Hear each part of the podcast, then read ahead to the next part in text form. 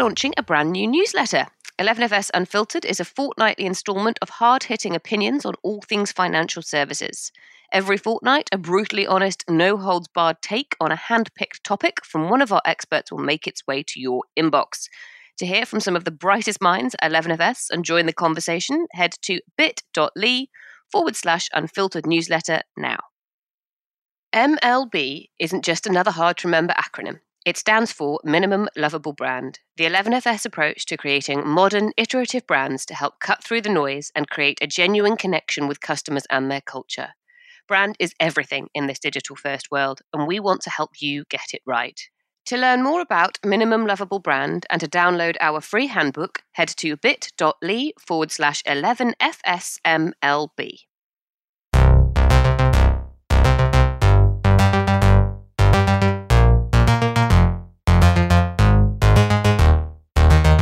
Welcome to this roundup episode of FinTech Insider. My name is David Brear, and today we will be revisiting the biggest stories from the past year and recap the stories that really stuck out to us. I mean, I think my, my first suggestion of this was we just scrap 2020 and go to 2021, but uh, unfortunately, uh, we've gone with, with plan, plan B because uh, there was some good things, wasn't there? And we'll, uh, we'll walk down memory lane today.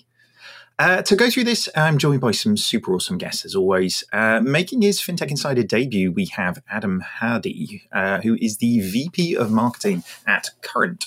Uh, thank you very much for joining us, Adam. Can you uh, start off by maybe just giving us a little bit of an overview about Current? Thank you very much, David. And hey, it's, it's, it's, an honor to finally join here. and sure thing, Current, Current's a, US based challenger bank. We, we serve Americans who've been overlooked by traditional banks.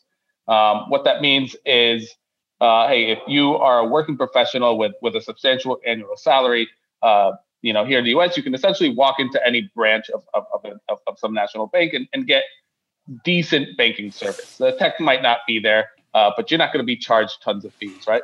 Um, for the other half of the country, that's not the case, right? Uh, they're they're they're being hit with the minimum balance requirements, maintenance fees, um, you know, they're, they're, paycheck to paycheck. We got about 130 million or so uh, folks in this country who are paycheck to paycheck who, you know, by their very nature, right, they're near zero balance, they're getting hit with overdraft fees.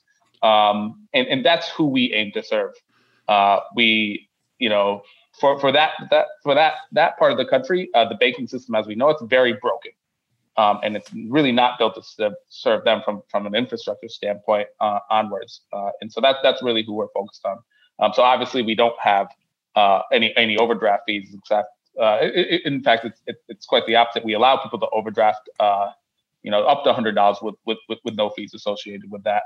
Um, and we have no minimum balance requirements or, or, or anything like that. Our, our, fundamental business model is structured um, differently, right? We aren't, you know, structured around uh, wanting to collect deposits and, and and and valuing ourselves as a bank. That way, we're structured much more around spend, uh, and obviously the efficiencies will come in uh, that, that that come with being a startup, building own big infrastructure, and blah blah blah blah. I can go into it forever, uh, but in short, uh, that's that's that, that's who we are. We're based here in New York, um, have an office downtown with about uh, 60 people here.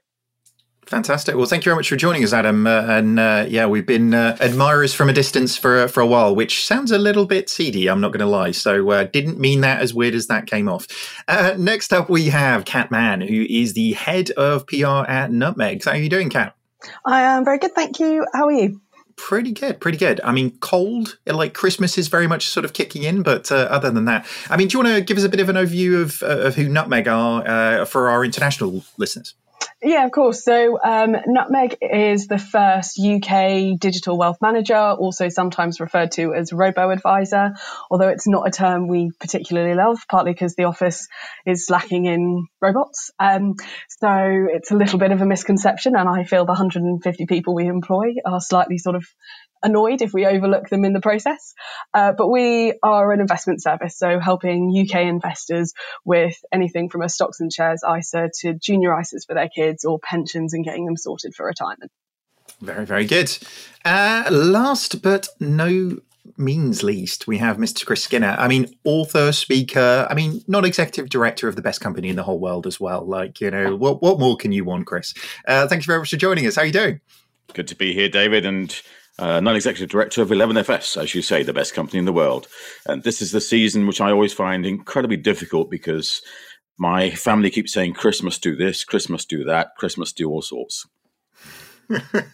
yeah, you get cards like for you, to you, about you, don't you? Which is which is fantastic. But uh, there you go. All right, well, let's um, let's start with a bit of a sort of a trip down memory lane, shall we? Let's uh, get. I, I, think if we can take it back to January and February time, where we're all feeling pretty comfortable with life. None of this COVID stuff had really happened just yet, had they? But uh, I mean, it's safe to say 2020 has been a year very much like no other, doesn't it? It feels uh, almost every story at the moment is coming out uh, really around fintech uh, being something that has happened because of or despite kind of everything that's happened with the pandemic. So, how we see it, really, the the biggest event to come out of the pandemic this year is really just accelerated digital transformation. We know a lot of fintechs are seeing massive upticks. You know, when there was no branches, nobody could go in and do things in branches. And actually, for for the banks, it's been a massive accelerant to understand really where the issues have been, uh, particularly when it comes to their digital transformation. But for fintechs, it's really shown uh, actually what the opportunity is when you to your point, Adam, earlier on, when you're building with today's technology and building up from you know first principles of actually what financial services is, which is really exciting.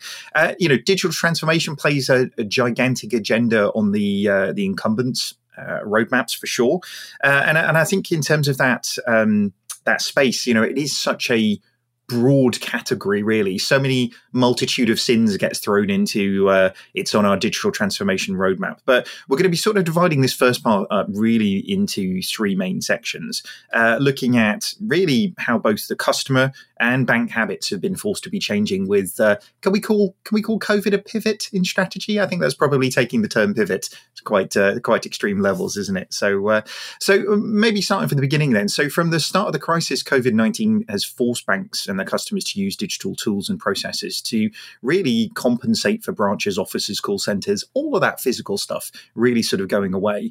Um, we've seen spending habits immediately change with cash use really plummeting over this period of time.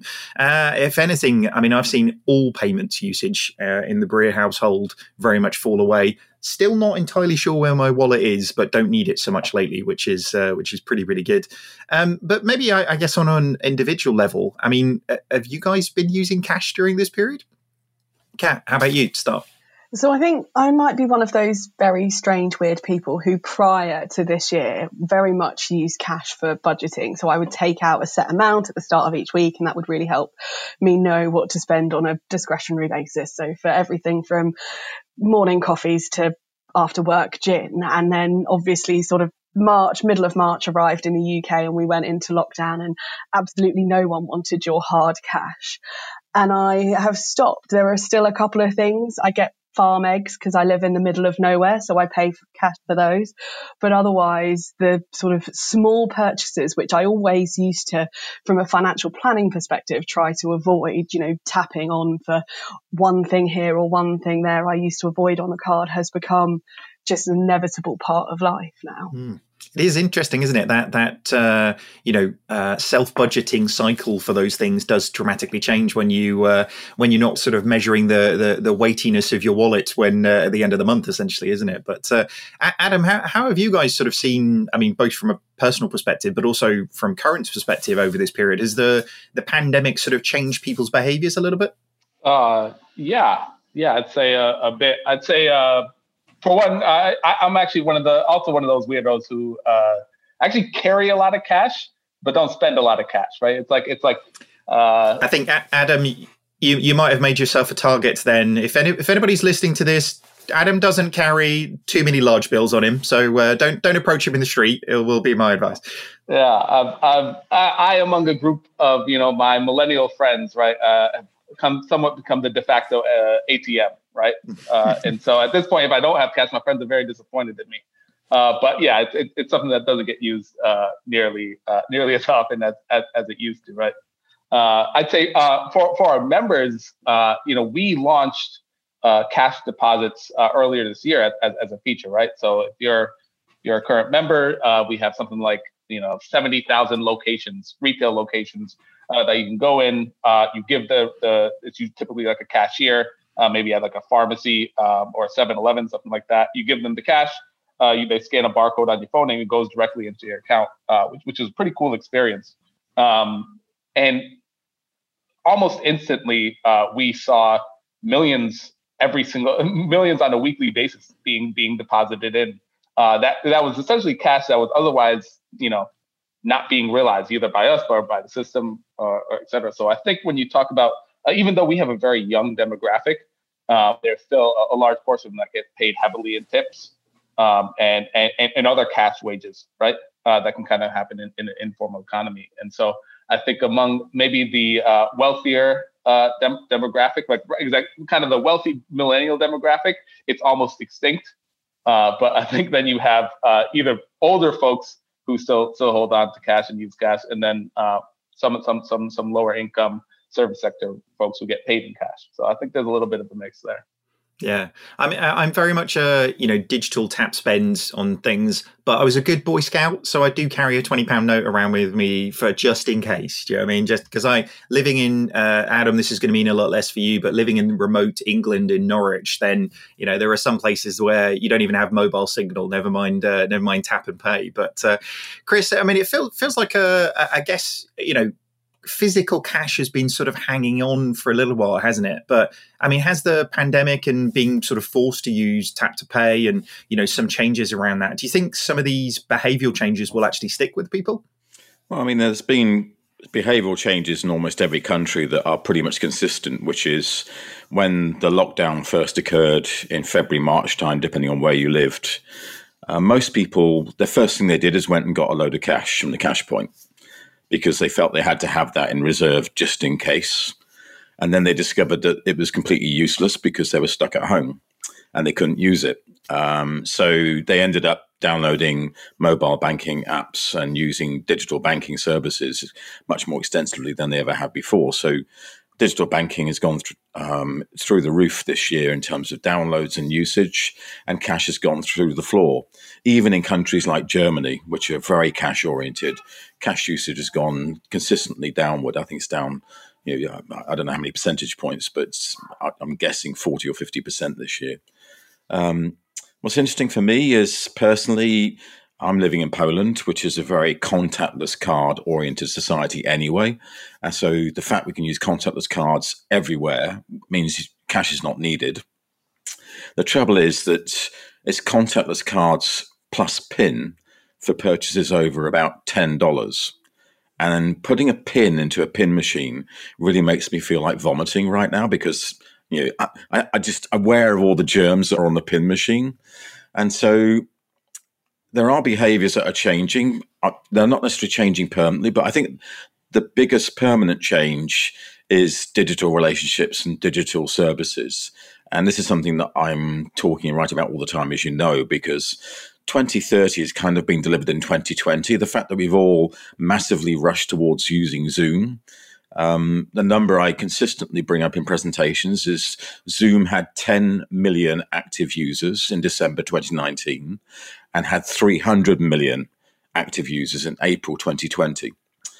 And now I find it intriguing because the behavioral change is actually starting to be quite annoying in that you know quite often I don't want to be visible on a video call. I just want to be there as a voice. And so I turn off the video and people say, Are you hiding something, Chris? Where are you? What, what are you doing? And it's like, well, I'm just relaxing. I, you know, I'm just talking, and it's kind of this new. There's a new etiquette that's needed for digital relationships. Um, it's much wider than just in banking and payments. It's the whole way in which we are using technology in 2020 to talk. You know, in February 2020, if I was on a conference call using my phone, people didn't mind. Now, where are you, Chris? Turn on your video and that's just our board meetings, Chris, isn't it? So uh, I, I, think it's uh, I think it is interesting though because, like you say, I think that has changed for for the for good and bad, hasn't it? I mean, for for good, you can talk to anybody anywhere and have a you know an, an empathetic uh, conversation because you can you know 99% of communication is is actually sort of uh, listening and seeing how things are sort of landing with people isn't it so whereas actually the phone i mean i think i've probably only made 10 phone calls since march you know and most of those have been I to my mum the biggest point frankly. here is and it comes home to me regularly is first of all i'm far more connected with friends and family this year than i've ever been in my life because we're talking all the time Secondly, I'm communicating globally from my home office all the time. And so the fact we're not traveling is actually not a problem because we've got the internet. And as long as Wi Fi, the internet, the mobile network is running, then we're all pretty good. Yeah, I agree. All right. Well, um, I think in terms of the customer behavior stuff, I think it's going to be super. I mean, we're a long, long, long way from normal, aren't we, in terms of uh, where we are now? And I think we're probably a long way from finding what that sort of new normal will be uh, on the other side of this. Everybody's got a couple of injections to go, and then let's see what uh, uh, what the the behaviours we've got over this year, whether they stick or not, don't they? Um, I, I, guess if we take a little bit of a look at some of the organisations that um, had a bit of a pivot during this period as well. So you know, even fintech organisations that are I think you know born digitally, natively digitally, uh, often uh, uh, have, needed to sort of pivot strategies under under these periods of time. Um, first up, we saw Tully, the UK based financial management app. So it launched a COVID 19 relief and wellbeing network in April. This is a free to consumer digital outsourcing service to help companies register and validate customers who apply for financial relief. Um, that went down really, really well. We also saw over in the uh, UK everything that happened with CBILS in terms of the uh, loans that are being being paid out. We saw Funding Circle do it. We saw Starling Bank, uh, as well as um, obviously a lot of the, the mainstream banks as well. It, it seems like financial services, uh, not just in the UK, but in the US, um, really sort of pivoted very quickly to be able to both cope with the world in terms of, uh, you know, craziness of sending hundreds of thousands of uh, tower PCs home so people could work at home uh, to really supporting customers all the way sort of through this one. So, uh, you know, it, it, did seem like um, I'd, say the fintechs that were used to working remotely had a little bit of an easier uh, run on this one. But, um, Kat, what's it been like for the for the Nutmeg team working remotely? Uh, so I think we were one of those that were fortunate. We had the office was sort of full on the Monday here when um, Boris Johnson in the UK announced that everyone who could work from home should, and everyone then proceeded to sort of stand up, pack up their stuff, and, and leave. And actually, the vast, vast majority of us haven't been back to the office since that day. I think, um, in terms of processes and how that worked, we had a really smooth transition. I, you mentioned earlier about having to sort of fo- um, close down call centres. Now we have a customer support team and also lockdown in the UK set in in the busiest two to three week period in the year for us as a tax business because it was just before the end of the tax year.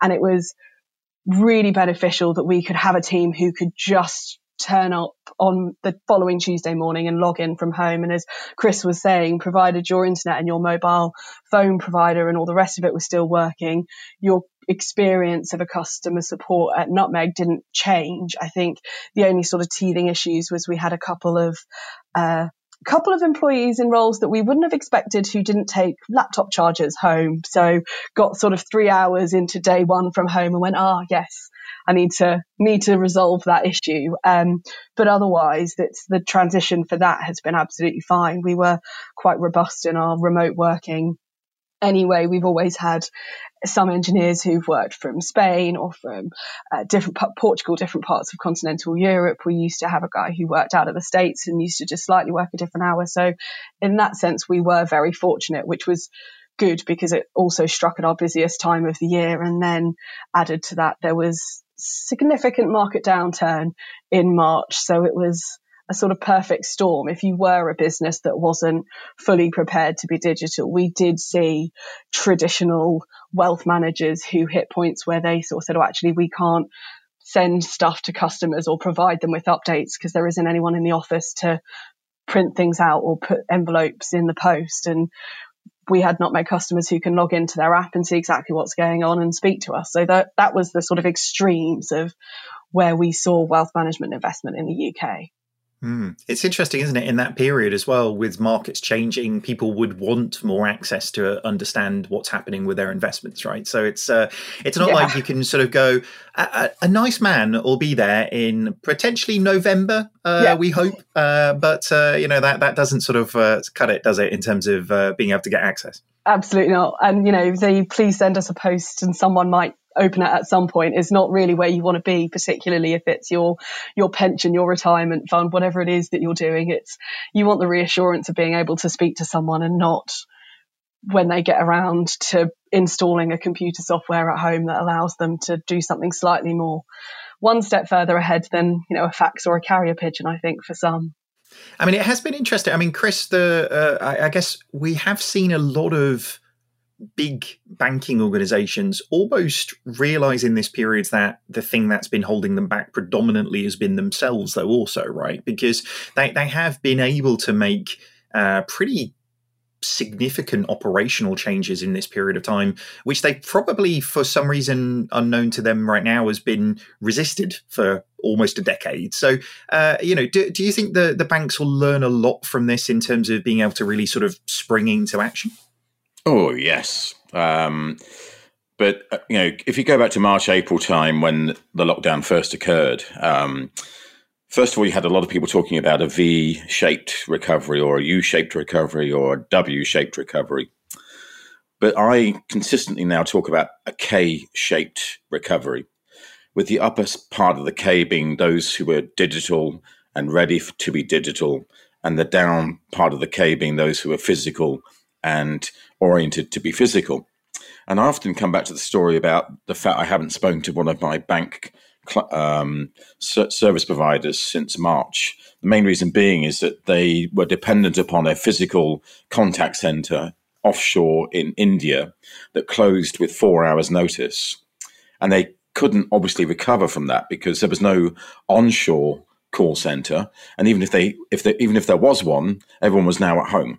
So, because they were so oriented to that physical contact center for customer support, they've been a complete disaster in 2020 and they are on the downside of the K.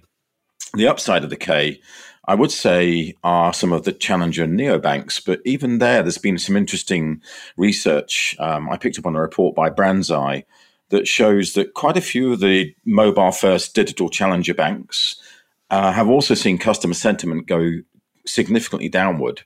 And the main reason being is because there wasn't a, a call center, there wasn't a human to talk to. And so I think that's been the really key thing this year. And um, in fact, I'm just releasing some research tomorrow, um, which I call the omni-access future. Yeah, I, I, hate the word omni-channel because it's got channel in it. I hate the word channel because to me it's like recording or taping something. We did that last century. We don't do that in the 21st century. The omni-access future says that the customer has to have the choice of how they want to deal with you. And you have to be consistent in that service across however device or service that they're and platform that they're using. So if, if you're a digital first mobile challenger bank, you must offer service that the customer sees as human, which might be call center service, if that's what they want. But equally, if you're a bank uh, and a traditional incumbent bank with branches, you can't rely on offshore call centers and branches for service. You must also offer digital first services. And the Omni Access Future says that really you have to give the customer the, the, the, choice they want. And I think that's been a big learning this year for the big banks and also for the challenger banks. Mm. It's interesting, isn't it? As that power sort of shifts and competition is greater in the market, then uh, you know it seems obvious when you say out loud, doesn't it? Give the customer what they actually want, but uh, but that power imbalance for quite a few you know quite a few decades really has meant the uh, the customer got what they were given, didn't they? But uh, I mean, speaking of customers, Adam, uh, and I guess on that K as as Chris was sort of describing it, um, I mean, you guys announced recently you've doubled your customers in the last six months, so you're you're definitely on the upward side of that K. Uh, yeah, yeah, certainly, and uh, you know, it's it's there's a, there's a lot of things that I think people um, that that that kind of this entire pandemic has has made people realize they they they they miss as as well as people things that people people feel they don't really need anymore. Um, and I think uh, you know being connected and seeing people and, and, doing all that and live events and all these things that we really enjoyed in person, right? That we aren't really doing anymore. Those are all things we want to go back to. Uh, I don't know if anybody's really eager to go back to deposit a paper check in a branch, right? That's that's not really uh, something that uh, you know, and, and this is goes goes for all generations, right? Where it's like, oh well, now the branch is closed. I guess let me try to do this thing on my phone. Oh, this is way better, right? So, and, and so sorry, that's, that's a, Adam, uh, what's what's a check? Sorry. I mean, you say that you say that we still have people send us checks. Like, like it's kind of crazy. I don't mean my nan. I mean companies in America. Like, it's it does still happen. So uh, I think I think they do it purely as a way of keeping the money in their bank account longer. I think that's that. No, I mean, and, and, and, it, and it does still happen. I mean, we, we have a remote deposit check feature, in which which which which is heavily utilized. Um, but uh, yeah, I mean, our, our entire ethos is right. We we get people their money kind of as fast as possible, and so. Uh, we've what you're saying about people hold, people holding on to your money a little bit longer by, by sending checks. You're, you're, you're not off. Uh, fortunately, we are our, our, business model is structured so that uh, you know we're incentivized to get our, our customers their, their their money quickly, so they can then go spend it quickly, and that's essentially uh, how, how how we make money. I think mm-hmm. uh, you know, but what to, to, to Chris's point, um, you know, it's not just like oh well, we don't have branches, we take something away, and that that that doesn't make us any better, right? We then do all these other things to, to make up for that, right? We have 24 seven customer support. Um, we, we have, we have, we have uh, uh, an in-app experience where it's, you know, you don't even need to leave uh, to, to get support. Uh, again, 24 seven coverage on social. We can't just take away one form of communication, which is, which is branches, uh, and then just assume we're better because of that. No, that would make us worse, right? We've had to, we've had to invest in, in, in, in a much more robust experience. Now, fortunately, that's something that we've always been in, right? It's not like we had branches and we had to close them. So we are set up for for success from from the beginning there. And yeah, and it, it's shown in terms of growth, right? Uh, you don't want a global plan to be the thing that validates your business model, but uh, you know that that's that's certainly been the case for us in 2020, where you know, I mean, we we we hit a million customers in June and, and have since doubled that, right? So you're talking about uh, pretty exponential growth. Um, but in in in, in while, while, while 20 while 2020 has accelerated that, uh, it's you know I don't want to put too much emphasis on 2020 because uh, I think 2021 will be actually a much bigger deal. Uh, so that's uh, that's worth noting. I did. I didn't want to keep interrupting, but just going back to the check thing because it, it, it kind of illustrates the madness of 2020 and 2021. Um, you may have heard, Adam, that um, Britain's going through something called Brexit, um, leaving the European Union. So I don't know if you saw the headlines, David, but um, the UK banks are closing down the British account holders who are living in Europe accounts and issuing them checks with the balance to sever their account and many European countries, particularly in the northern European uh, area, like the Netherlands, will not accept a check. So in the Netherlands, they banned checks in the 2000s, and they've now banned international check deposits as well. So it's a really interesting situation around what's happening this year because not only do we have obviously the pandemic, but also there's the political turmoil both in the US and Europe that's taking place, which you can't ignore. Mm. And, and obviously, I mean, as you say, there's there's a a shortage then of getting proper money back into the the circulation essentially isn't there in terms of that side of things? I feel like cash converters is going to get a real hammering you know like uh, it's going to be a lot of uh, high high profile checks turning up into that. Adam that means nothing to you i pre- appreciate for our international audiences but uh, it's funny in the uk Kat will back me up on that one. Uh, i mean it, it is interesting. I mean adam the the us uh, like say not on just the check side of things, but the US this year, despite everything with COVID, seems to have a have had a uh, a real sort of um, awakening when it comes to the, the the fintech side of things. You know, very much the European challenges were sort of leading the way, but I really do think the the US with you guys and Chime and Varo and a few others. You know, it really does feel like the the the tides have sort of turned to to US challenger banks. Uh, yeah, it's hard, hard, hard, hard to argue with that, right? I mean, just, just uh, what two weeks ago we announced uh, we raised our Series C, uh, 131 million at a, at a 750 million dollar valuation, um, and so that's that's certainly um, again via via via the growth we've experienced has, has has been a boom to all that. I think when you look when you look across the board, right, it's uh, it's it's this change in behavior um, that we're seeing where um, there's there's there's so much uh, inertia that that exists with with with old behaviors, right? Like I and and and I, I may be you know banking with this bank around the corner, you know, uh, and and they've been screwing me for ten years, but I know they're around the corner, right? And I know they'll they'll they'll, be there for me, and I know I could at least scream at a human being there and get my money if if, if I need it. Um, and and there's a level of trust there uh, that us as fintechs have had to build. Um, and, and, and 2020 has been a really good opportunity for that. Uh, I mean, we talk about, uh, you know, here in the US, we had stimulus checks. Um, current, we were really proud. Our current customers were actually the first people in the entire country to get their stimulus checks, right? And, and at a time where people really needed money uh, to be able to do that and deliver that faster, that was an opportunity for us uh, to build trust that otherwise, you know, may, may, may have not been there un, under normal circumstances. So uh, it's kind of like that that trust gap uh, while we were making progress on it, it just accelerated. And I think that that goes goes for for, for lots of fintechs. Um, it's it's certainly been been uh, uh, uh you know you mentioned the, the word pivot. Uh, it's it hasn't really been that I think for for most fintechs here. Certainly not us. It's been an accelerant.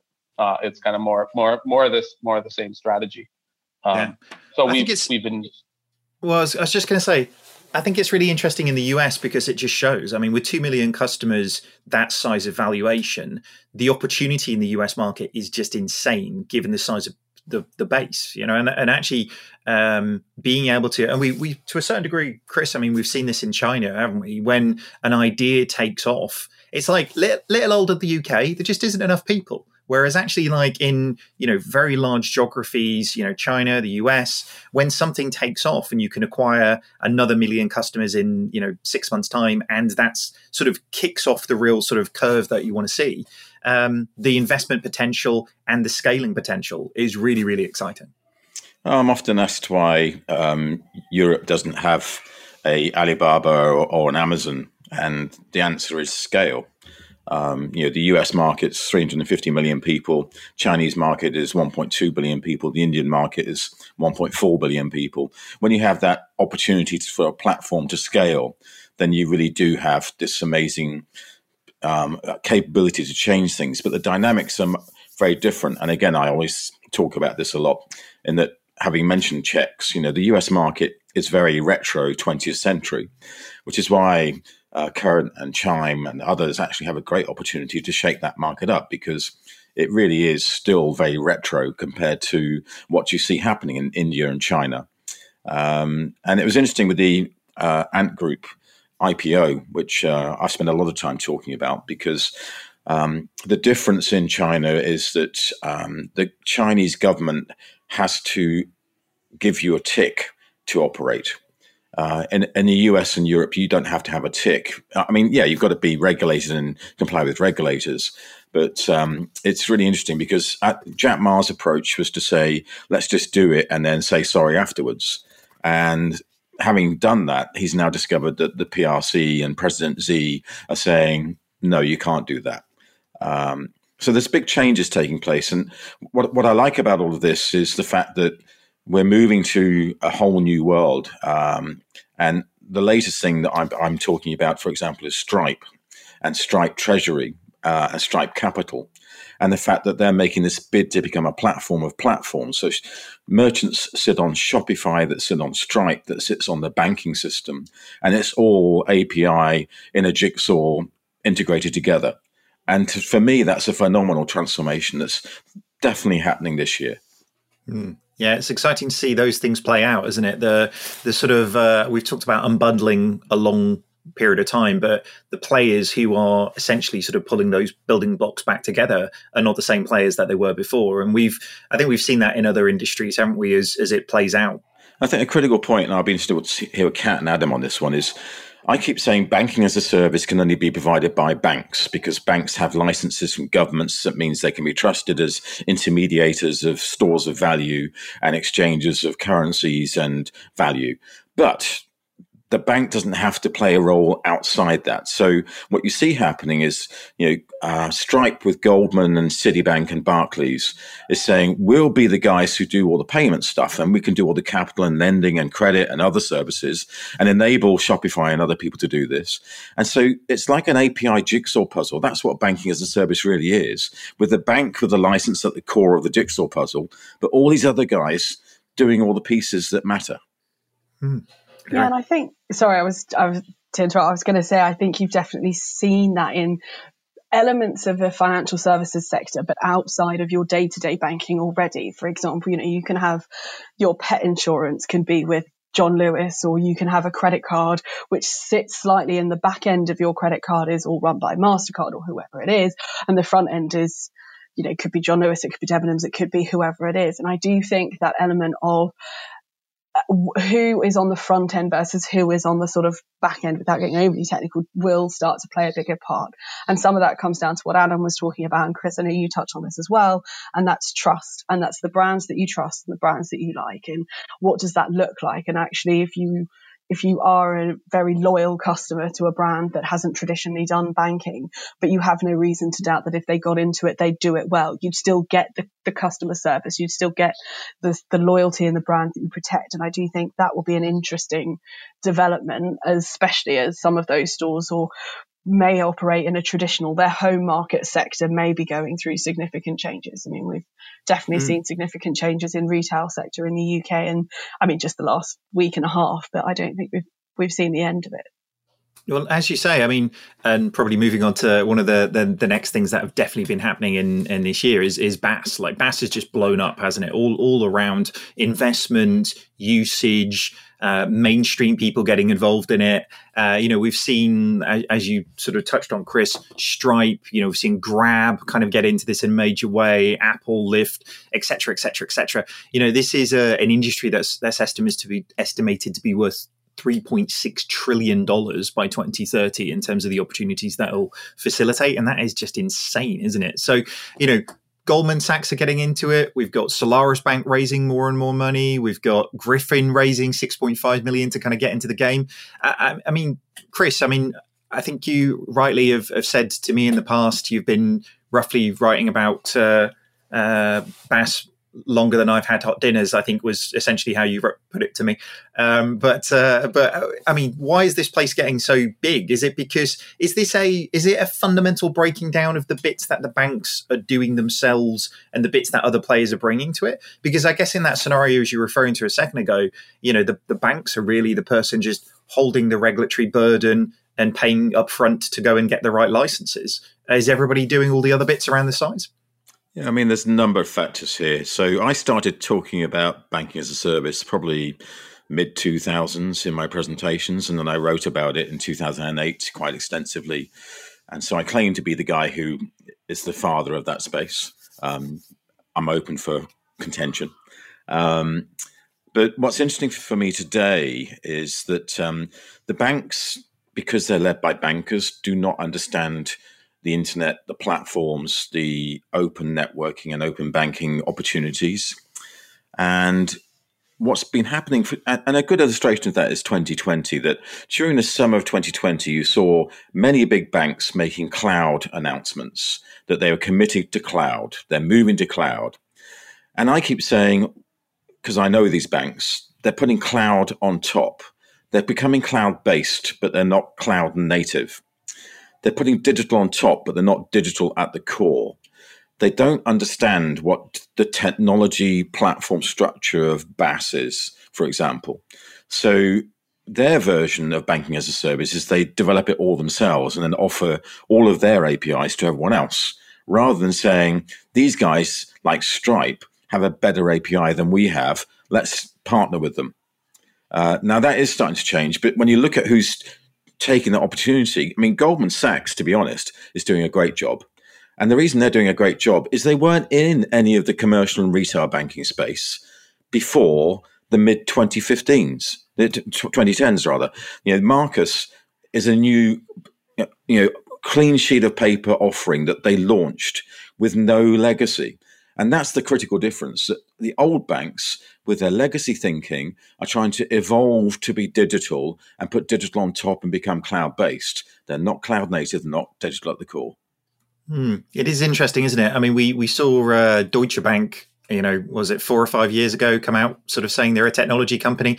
Yeah, I think it was this week they've announced the, you know, Google are going to be picking up all of our you know back end technology and helping us transform. So, I mean, a uh, more uh, I, realistic statement. That, uh, when you, you, mentioned Deutsche Bank, and they just announced that they're moving to put all of their core systems onto Google Cloud uh, with Google at the heart uh, of their core systems. I said, I hope the heart's still beating. well, they've still got a lot of customers, haven't they? And still got a very big brand. But uh, you know, it's uh, you know, I've seen uh, I've seen patients have very large heart attacks and come back from it. You never know what happens, right? But uh, and, and maybe it's a uh, similar to what we're saying with the the BaaS thing. It's people realizing what they need to be great at and what they need to work with other people to be great at as well. You know, if you if you're a bank and Google's powering up all of your capability, you know, given how good that they are at building software, that might be cause for a you know a better recipe for success than many IT boards that I've seen that are really convinced that thing that those current guys they've got a great idea, but I'm pretty sure we could build all that stuff, and it's like no, you couldn't. Like don't pretend. Uh, so at least admitting that there's a uh, a better way is uh, probably a sensible step. On that note, guys, we're going to have to uh, have a little bit of a break and go and hear from our sponsors. This episode is brought to you by Jack Henry Digital, the pioneers of personal digital banking. They are reviving the vision of financial institutions being on first name basis with customers by offering a platform for personal, human centered services that put the customer first. Your customers experience immediate accessibility while your employees get cloud based core connected tools to offer service at the moment of need. To learn more, explore the team's latest insights at jackhenrydigital.com. This episode is also sponsored by Pento, the UK's first automated payroll platform. Say goodbye to clumsy spreadsheets, endless emails, and external payroll providers and manual payments. Pento lets you run payroll just in a few clicks. It calculates taxes, integrates with platforms like Xero, and makes all the payments and reports to HMRC and pension providers for you go to pento.io forward slash insider to run payroll for free for the rest of the year. That's pento.io forward slash insider. Thank you very much, guys, and on with the show. So, I mean, no recap of 2020 really would go uh, according to plan without sort of talking about Wirecard, really. Uh, and uh, very much that is probably, I mean, if they were going to do it in one year, doing it when there's a global pandemic might just, you know, just try and slide it in there. But no, they didn't get quite get away with that one, did they? So, the Wirecard scandal uh, is, I think, a, uh, a great Netflix series waiting to happen. But uh, what happened was a, a, series of accounting scandals that resulted in an insolvency of Wirecard, the German payment processor. Uh, the allegations of accounting malpractices have trailed the company since early days of its incorporation, reaching uh, a peak in 2019 after the Financial Times published a series of investigations and internal documentation. Uh, on the 25th of June this year, Wirecard filed for insolvency after revelations that 1.9 billion was just missing. Uh, this led to the termination and arrest of its CEO. Uh, since then, Railsbank have bought Wirecard's UK business and Brazilian operations. Uh, Syncapay have bought Wirecard North America, and Spanish lender Santander is paying about 100 million euros for Wirecard's core business in Europe. So the the bones has very much sort of been picked on that one in terms of getting it there. But um, I mean, it's sort of one of those stories where there's there's sort of no smoke without fire. I think on this one, given there's been sort of warning signs or concerns for such a long period of time. But uh, what what was your uh, sort of initial reactions when this one happened? I mean, somebody losing nearly two billion euros. That's a pretty difficult uh, difficult thing. I'm not sure I'd get that one past my CFO to be honest with you. Like, uh, but Chris, what what did you think when uh, Wirecard story broke?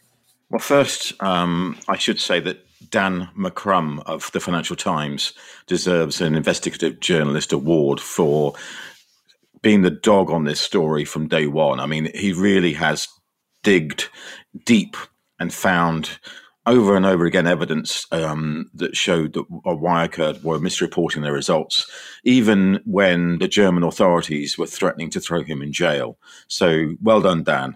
Um, you know, it's it's been an amazing story because Wirecard – until the um, the stuff hit the fan was like the fanboy of the, our world. I mean, we all thought Wirecard were great, um, really great fintech success story, uh, particularly a European one that was you know as big as some of the US and Asian ones. Um, and I think it calls into focus a huge number of questions around auditors. You know, EY in particular are going to find that they're really going to be up against the regulators for the next decade, in the same way that Arthur Andersen were after Enron. Um, you know, it's, it's, as big as that story in terms of the mistakes that were made, and in particular, I you know, I mean. Dan and the Financial Times are still on this story. So something that was breaking just over the last week is that um, Ernst and Young EY knew that there was inaccurate reporting of accounts in 2017 and before, but let the accounts go through as audited and signed off. And the partners in EY signed off on those accounts, one of whom is currently the head of accounting for Deutsche Bank. So you kind of go, this is not going to be good, guys. This is going to be something that drags on for a while. And for me, it's probably the biggest scandal of 2020 and um, maybe of the whole decade. Mm. Yeah, it's uh, it is an interesting one, and it did obviously. Uh, I mean, this year it kicked off a, an absolute spate of uh, going concern reports as fintechs were uh, sort of releasing more and more of their accounts as uh, as they required to. But uh, it, it is a, an amazing one. That I, we should say there has been some good come out of this, I guess, in terms of like we say, people like uh, Railsbank, you know, Nigel Verdon really taking advantage of that situation. But for some of the fintechs that were relying on Wirecard, I mean, we saw Curve basically change platforms over a weekend. So, you know, Adam, to your point, when you've got technology and you're enabled by technology, switching out payment providers over a weekend is something that is actually sort of possible. So, uh, uh, I'm not suggesting you run that as some sort of war games for your guys over the weekend. It, uh, it's not. It's not really the the pre Christmas treat that everybody's looking forward to. But uh, but just shows when you set yourself up with today's technology, it is possible, doesn't it? Uh, yeah, I mean, having having that flexibility is it, it's huge for us. Um, and I mean, it's it's you, you, you, we, we were talking about banking banking earlier, and, who should be doing banking. And you know, for us, you know, we we, we partnered with licensing banks, and, and that's really important because uh, we value them, and it's a strong partnership, and they do stuff that they're very good at. That frankly, we don't want to do. Right? Uh, lots lots lots lots of regulation, lots lots of headaches, lots all, all the licensing stuff there. Uh, and so we kind of we kind of leave that for, for, for the banks. We don't really view ourselves as anti-bank. Uh, we view banks as, as as as partners, right? And and, and we focus on on on the front end experience. Obviously, I'm I'm I'm, I'm VP of marketing. I, I I care certainly about that, but I think it's also important from a branding perspective. Um, you know, we have uh, kind of this narrative of like, oh, everybody's going to become a bank. Uh, I think you know uh, there are certainly going to be more people providing financial services, um, but from a consumer standpoint, uh, it's still very, very important, I think, to be branded as a bank or, or you know, a banking service. Um, you've seen, you know, a number of, you know, tech companies and a, a number of everything from, you know, gig economy to, to, to carrier, mobile carriers uh, offering offering banking services. Uh, but on the whole, it's, uh, you know, if, if you were to describe a company, um, it's it's really important uh, from a consumer standpoint that they describe that as a bank because uh, that's where they're going to put their money, right? Yeah. Uh, and, and, particularly, like again, when I, I, I'm, I'm uh, know our demographic best, but somebody who's paycheck to paycheck, uh, you ask them, well, where's that next paycheck going to go? Um, it's it's very important that goes to, go goes goes to your bank. Yeah, I think there's a I think there's a whole episode we can do about trust in financial services and we should sort of come back and do that because i think as you say the you know people trust lots of different organizations with different things but when it comes to your money and it comes to your well-being of your family and everything that goes with it then you know that that, that has such a, a different connotation in a, in a, much more meaningful way doesn't it? But uh, uh, we should sort of not wanting to kind of stick with the doom and glooms but from one crisis to another one the the next story of, the, of this year was very much about the FinCEN files leaks which uh, if you guys didn't catch this in september of this year more than 2,500 documents were leaked from FinCEN. So, the US based Financial Crime Enforcement Network is what FinCEN stands for. Most of the documents were files called SARS. It ain't that SARS. It's a different SARS. It is the suspicious activity reports uh, uh, that banks send to their US authorities between 2000 and 2017, raising concerns about what banks' clients might be doing. So the banks send these files to their authorities when they suspect that their, their customers might be up to no good. And whilst these files are not evidence of wrongdoing, they did raise some suspicions. Uh, this was quite an interesting one. I mean, Adam, how did this sort of land over in the US? Because, I mean, it felt like overnight this was like the the hot oh god this is going to be a, a, a desperate chain of events that unspirals. But it, it, seems to have gone a little bit quieter on this one right now. Uh, yeah i mean cer- certainly uh, from from a consumer standpoint uh, it, it, didn't penetrate there. But I, you know i think it just highlights that that i mean hey, each each bank or each fintech or banking service or whatever you want to call it uh, has a responsibility to, to protect their members and the, the integrity of of their companies, right? And so I think that comes from uh, company culture from the start. Mm-hmm. And if you have the right company culture, that'll penetrate into all those areas. Um, so when when I when I when I hear about that, that's kind of um, that kind of what what is what jumps out to me. Yeah, and uh, and we've definitely sort of seen, I think, uh, within some US banks, you know, obviously in the past we've seen with places like Wells Fargo, we've uh, we've seen all sorts of weird shenanigans happening in terms of uh, account openings and all different types of things. I think, as you say, there's a there's a process and a cultural thing that actually, and even uh, uh, you know incentives in terms of where you're placing the the right or the wrong incentives for people. But Kat, what, what did you think when this one came out? I have to say it was one of those. So, previ- in a previous life, I um I used to work for Which?, the consumer group, and did a lot of stuff actually at the time on on push payment frauds and that kind of stuff, and got way more involved with uh, know your customer checks is one of the compliance things in the UK around knowing what your customer is doing um, and what they're using money for. And very quickly, push payment frauds here are when you're encouraged or you're, you're fraud. There's a fraud or scam and you you send money as a, as a consumer to a bank account. And one of the things that we started looking at is sometimes how quickly that money bounced out of accounts, which came down to a simple but as a as a regulated institution and the UK prides itself on its sort of financial regulation being up there and the best in the world you should have pretty good idea about why your customers might need to be moving money through. And I guess it kind of falls into two halves. There's a little part of me that finds myself slightly reassured that there are a lot of reports that were you know banks at least were seen to be reporting the activity, which I guess we should be a little bit pleased about that. They weren't sitting there going, oh, this is all a bit dodgy, but we're just going to hide it under the carpet and not do anything about it. And then what does it mean? And as Adam said, it's exactly about culture and company culture and how you move that forward to ensure that it doesn't become a sort of all encompassing, all engrossing scandal.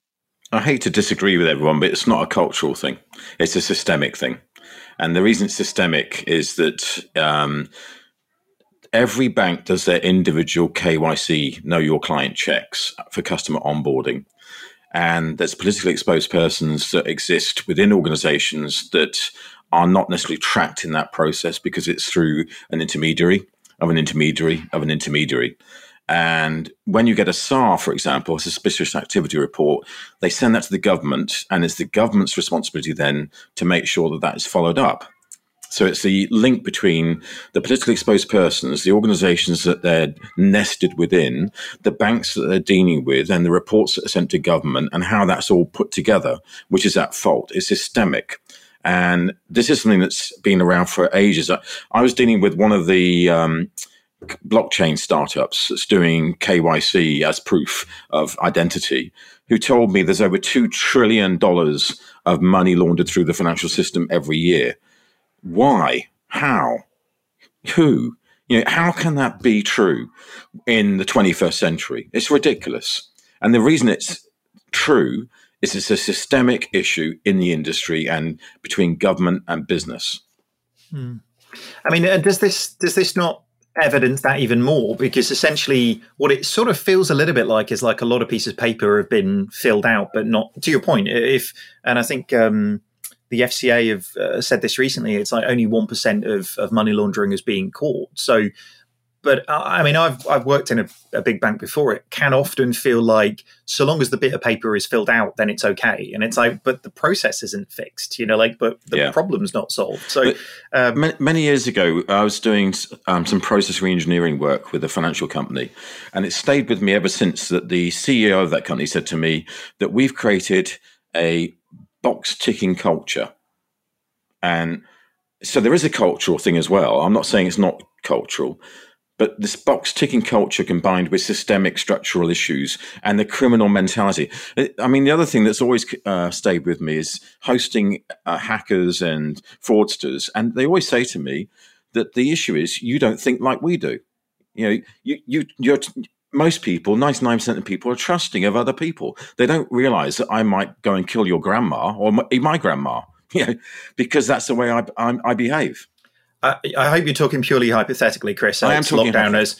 Okay, I haven't good. killed my grandma. Ooh. I promise. Uh, Adam, Kat, I was a bit worried then. I thought lockdown had really got to got I mean, to Chris we've gone at that point. Two but... scandals to a very dark place. So I know we really should have ended with a happy story, shouldn't we? At that point, but uh, but but uh, I think um, I think across all of these things though, th- these are and actually what we've seen throughout the year is that faced with problems, the industry can come up with interesting, innovative opportunities to fix them, can't it? And not definitely not sort of leaving the how are we solving these things for for customers. So, I mean, Chris, as you say, if that is a you know trillions opportunity, there are lots of startups looking at these these problems now. It's just really, I think, particularly when we're talking about uh, the most regulated end of the regulatory part of the industry, then it requires regulators who are as innovative as the fraudsters to to work with those organizations to really get these things to, to grips. And if if anything, actually, we've seen that, haven't we? We've seen the FCA, the PRA, now the US, Singapore, you know, MAS, HKMA, really getting out there to try and create that culture of innovation. And I think it highlights where the sweet spot is for banking as a service because there are so many pain points in the system that are systemically inefficient and don't work that startups can fix those points. They don't have to compete with banks because banks can still do banking, but they can take all the friction and the pain points away from the process and the structure. And that's where I think the huge opportunity is. Hmm, I agree. So 2020, I guess in summary, it's been a funny old year, hasn't it? Really, let's be honest. There's been a been a lot of good things. There's been a lot of kind of weird things. We've been very much getting to grips with not seeing our friends and our families and our work colleagues over the course of the year. But uh, but I think all in all, uh, for financial services, it's been a been a bit of a mixed bag. I have to say. I think uh, as uh, we all probably agree, we're hoping for a little bit uh, plainer sailing, shall we say, in 2021. But uh, on that note, we probably better wrap up the show. Thank you so much for joining us. Uh, Mr. Skinner, where can people find out a little bit more about you? Thefinanser.com every day. Very good. Kat, where can people find out a little bit more about you and the good work you guys are doing at Nutmeg? Uh, so you can find us either at nutmeg.com or the Nutmeg team on all the socials, uh, or you can find me if you've really bored, uh, at Manwa on all the social channels too. Very good. Adam, how about you and Current? Where can people find out more? Uh, yeah, I mean, you, you could search me up uh, on, on, on maybe Twitter or LinkedIn. Probably most importantly, uh, you're going to want to go to current.com slash careers. Uh, we've got over 50 positions listed right now. Uh, we're, we're growing really fast as a company. And so that's, uh, that's probably more relevant than talking to me, but I'm always out there. It's Adam Hattie if you really want to follow a boring Twitter all that funding, there's going to be some serious expansion going on. So there's going to be some fun jobs going there for sure. Uh, as for me, uh, you can find me over on LinkedIn, is where I lurk most of the time these days. Uh, thank you so much for listening to this episode. If you've liked what you've heard, then subscribe to this podcast and don't forget to leave us a review. It really helps us make it better every week. As always, if you want to join the conversation, you can find us on pretty much every social media channel at this stage. Search for 11FS or FinTech Insider. Or if you really really want to, then just email us on podcasts at 11fs.com. Thank you very much for joining us, everybody. Goodbye.